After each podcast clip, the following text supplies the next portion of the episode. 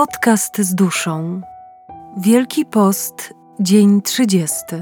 Tomasz Akempis. O pochopnym sądzeniu i ludzkiej nędzy.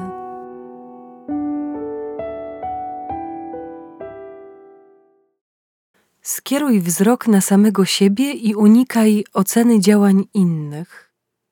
Oceniając innych, człowiek trudzi się bez sensu, bardzo często myli się i łatwo popada w grzech. Natomiast ocena i badanie samego siebie to praca, która zawsze przynosi rezultaty. Często pociąga nas coś, co kryje się wewnątrz nas, albo nawet coś, co pochodzi z zewnątrz. Wielu ludzi nie ma świadomości, że w tym, co robi, szuka samych siebie. Kiedy sprawy mają się zgodnie z ich życzeniem, wydają się odczuwać spokój. Jeśli jednak coś dzieje się inaczej niż chcą, szybko tracą spokój i stają się smutni.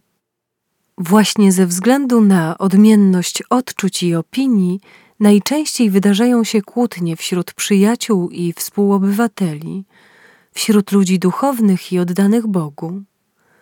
Z trudem pozbywamy się starych nawyków i niechętnie dajemy się nakłonić do zważania na coś więcej niż własna korzyść. Jeśli będziesz polegał bardziej na własnym rozumie i przemyślności niż na cnocie poddanej Jezusowi Chrystusowi, to będziesz miał niewielkie szanse na oświecenie. Bóg bowiem chce, żebyśmy byli Mu zupełnie podlegli i przekraczali poznanie rozumu siłą płomiennej miłości. O ludzkiej nędzy. Gdziekolwiek byś nie był, z kimkolwiek byś się nie zadawał, Jesteś nędzarzem, jeśli się nie zwrócisz do Boga. Dlaczego trapisz się, że nie wszystko udaje ci się zrealizować zgodnie z Twoją wolą i życzeniem? Kim jest ten, którego wola zawsze się realizuje? Ani mną, ani Tobą, ani żadnym człowiekiem na ziemi. Nie ma nikogo na świecie, choćbyś był królem czy papieżem, kogo nie dręczyłby jakiś kłopot lub cierpienie. Kto ma się lepiej? Przede wszystkim ten, kto potrafi cierpieć w imię Boga. Wielu słabych i niepewnych mówi: Patrz, jak dobre życie wiedzie ten człowiek, jaki jest bogaty, jaki wielki, jaki potężny i znakomity. Jednak zwróć uwagę na dobra wieczne, a zobaczysz, że wszystkie te doczesne rzeczy są niczym. Są one bardzo niepewne i ciążą człowiekowi, ponieważ nie można ich posiadać nie odczuwając zarazem strachu i niepokoju. Szczęście człowieka nie polega na posiadaniu aż do przesytu w doczesności. Wystarcza mu przeciętna majętność. Życie na ziemi to prawdziwa nędza. Im człowiek chce być bardziej uduchowiony, tym jego obecne życie staje się mu przykrzejsze, ponieważ lepiej czuje i jaśniej widzi oznaki ludzkiego zepsucia. Jedzenie, picie, czuwanie, sen, odpoczynek, praca i podleganie innym potrzebom naszej natury jest bowiem nędzą i cierpieniem dla człowieka oddanego Bogu, który chciałby wyzwolenia, wolności od każdego rodzaju grzechu.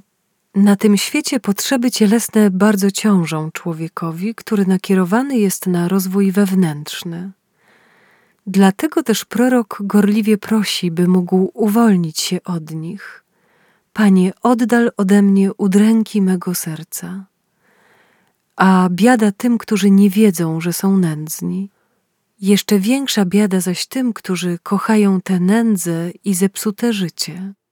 Niektórzy tak bardzo przywiązują się do nich, chociaż z pracy lub żebrania ledwo im starcza na przeżycie że w ogóle nie troszczyliby się o Królestwo Boże, gdyby tylko mogli tu żyć wiecznie. Ci, którzy tak głęboko pogrążyli się w doczesności, że myślą tylko o sprawach związanych z ciałem, są szaleni, a w duchu niewierni.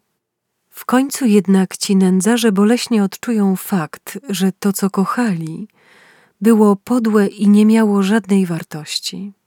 Przecież święci i wszyscy oddani Bogu przyjaciele Chrystusa nie zwracali uwagi na to, co podoba się ciału i co za ich życia było popularne. Przeciwnie, cała ich nadzieja i uwaga skupione były na dobrach wiecznych. kierowali swoje pragnienia w górę, w stronę tego, co trwałe i niewidzialne. Robili tak, żeby miłość do widzialnych rzeczy nie zabrała ich ze sobą do piekła. Bracie, nie trać wiary, że możesz rozwijać się duchowo. Masz jeszcze na to czas i okazję. Dlaczego chcesz odkładać swoje postanowienia na później? Wstawaj, zacznij z miejsca, mów. Teraz nadszedł czas działania, nadszedł czas do walki, czas odpowiedni do poprawy.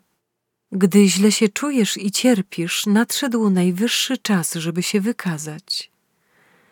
Zanim znajdziesz miejsce wytchnienia, musisz przejść przez ogień i wodę. Bez przymusu nie przezwyciężysz swoich wad.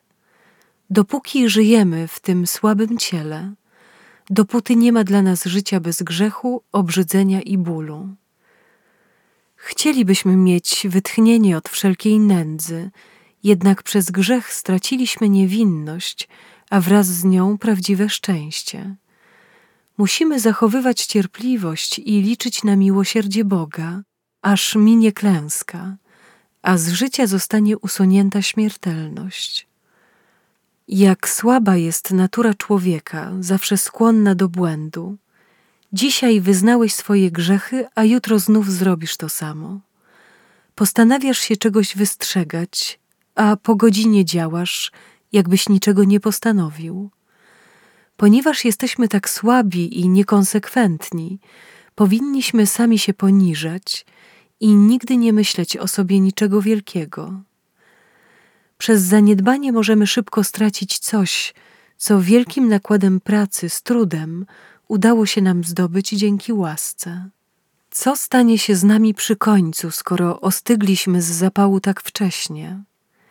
Biada nam, jeśli chcemy odpoczywać, jak gdybyśmy byli bezpieczni i żyli w pokoju, gdy tymczasem w naszym postępowaniu nie zostawiliśmy jeszcze prawdziwego dowodu naszej świętości.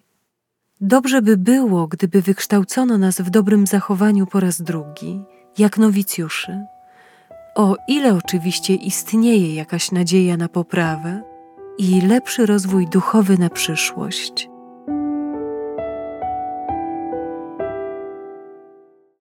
Fragment pochodzi z książki o naśladowaniu Chrystusa Tomasza Akempis, wydanej przez wydawnictwo Esprit. Więcej informacji na www.esprit.com.pl